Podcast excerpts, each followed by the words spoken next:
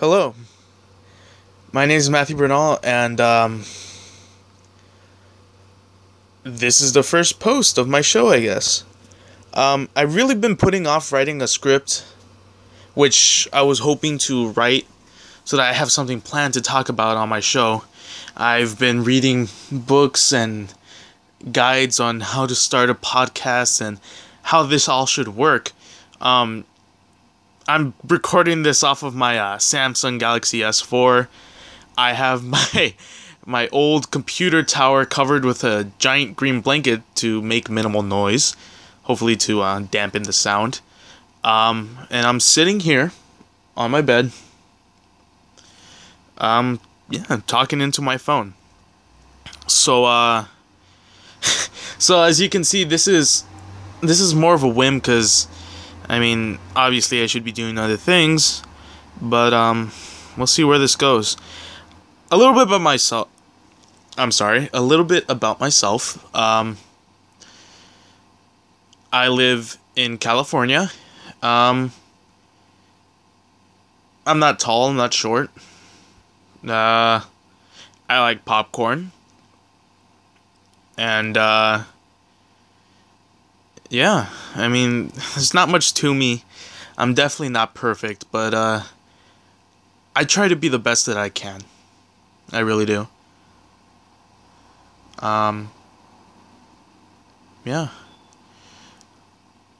So I just finished watching uh season finale of uh Legend of Korra and wow. That was that was really really cool. Um, just the ending I liked very much. Uh, spoiler alerts. I'm gonna start talking about the episode. Um, the whole. I started reading a few reviews afterwards, and it was exactly as I thought. Uh, a, the giant kaiju fight at the end between Korra and the Dark Avatar Unalaq. That was that was really cool. I was a bit confused at uh Jinora appearing at the end holding Raava in her hands and then suddenly Raava appearing in the chest of Unalaq. That was that was very strange. Uh earlier in the episode she had disappeared to go do something to help Korra and then she suddenly appears odd odd odd odd. Um it's pretty much a Deus Ex Machina, I think. Like the end of first season with Avatar Aang, Ong, Aang, it's Aang, appearing and even though he's a spirit, restoring Korra's bending. That was very odd as well. Um, but I think it's going very well. Um, I've seen a lot of uh, posts on Tumblr talking about how people can't stand Mako anymore because of the decisions he's making in his relationships. I mean, and people have been talking, and I, this was something I was definitely concerned with myself. This show becoming uh, all about relationships, pretty much how how uh, uh, the Hunger Games series became near the end of the second book and pretty much the entirety of the third book. But I mean, they they they expect Mako to make these perfect choices. He's new to relationships. He grew up on the streets with his brother. He's he's definitely street smart, but he survived protecting his brother without knowing anything, not much else.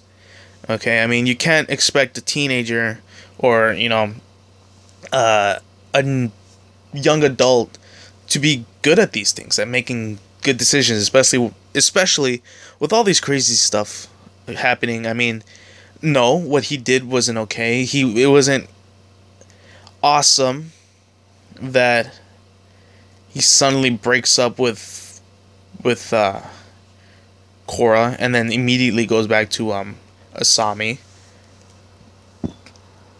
Mm, and then the whole thing in the episodes, the final episodes with him uh, pretty much just avoiding the subject that him and Korra had broken up. Though at the end he did handle that very well. Um, it was very natural, and it was very human. I think he was very well written. I think the scenes concerning his relationships were very well done. You know. Uh yeah. Uh huh. The um the uh blah blah blah blah blah.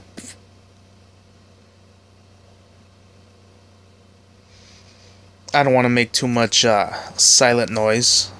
Definitely, I want to keep talking, keep your attention, peoples. Um, obviously, I'm gonna be a little bit more coordinated in any future podcasts. Uh, the thing is, if I don't have a second person with me, I kind of find a kind of have a hard time talking about things.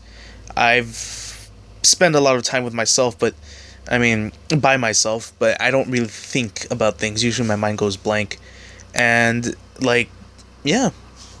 I read a I read an article talking about um or good parenting advice. How you speak to your one of them was how you speak to your children will eventually become the voice inside their heads. So the little voice that you hear in your head that when you're thinking is the results of how your parents talk to you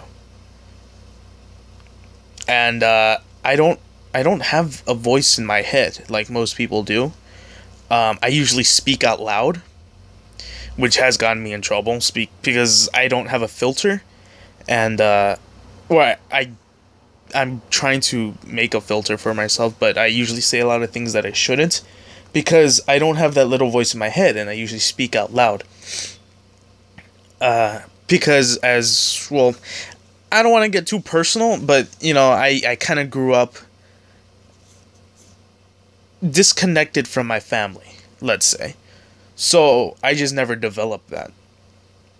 But uh I mean, I I speak to myself in my head, but it's my own voice. It's no other voice. Let's see. Uh, I guess this is an introductory episode, so I guess I'll just speak more about myself. Um, when I was little, I wanted to be a video game maker, as I called it. Later, I found out it was called graphic designer or something else. It, I could be wrong. Um, I definitely don't want to do that. Uh, something that I don't feel is my